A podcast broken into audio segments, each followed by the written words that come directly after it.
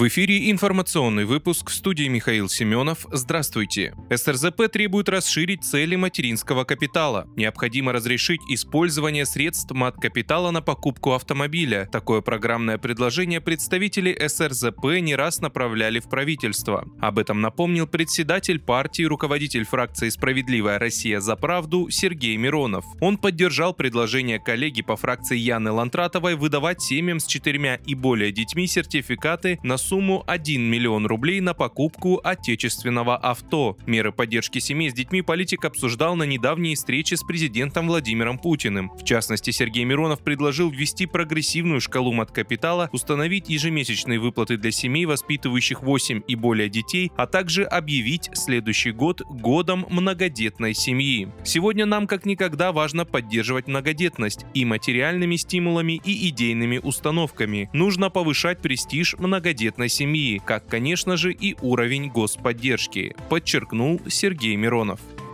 Турция внезапно остановила транзит санкционных грузов в Россию. Как стало известно, таможенная система блокирует их оформление. Об этом в четверг, 9 марта, сообщает телеграм-канал «Коммерсант» со ссылкой на участников рынка. По словам его собеседников, речь идет именно о попавших под ограничительные меры товарах, которые поставляются через параллельный импорт. Руководители компаний в срочном порядке занимаются поиском альтернативных маршрутов. Так, гендиректор компании логистического оператора Optimalog Георгий Георгий Властопула рассказал, что уведомления агентов об отмене ранее согласованных бронирований вылетов начали поступать накануне. Сказали, что транзитные для Турции грузы больше не отправляют в Россию. Вчера же стали получать письма о том, что таможенная система Турции блокирует транзитное оформление грузов не турецкого происхождения, поделился он.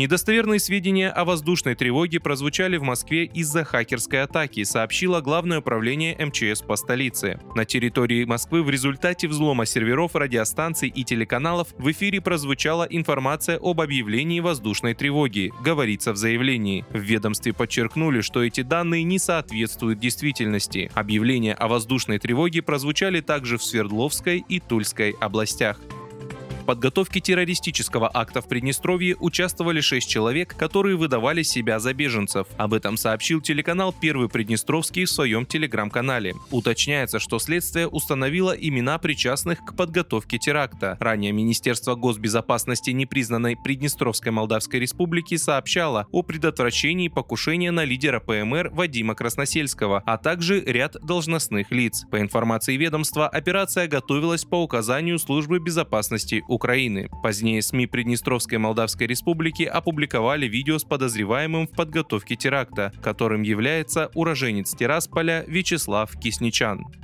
Вы слушали информационный выпуск. Оставайтесь на справедливом радио.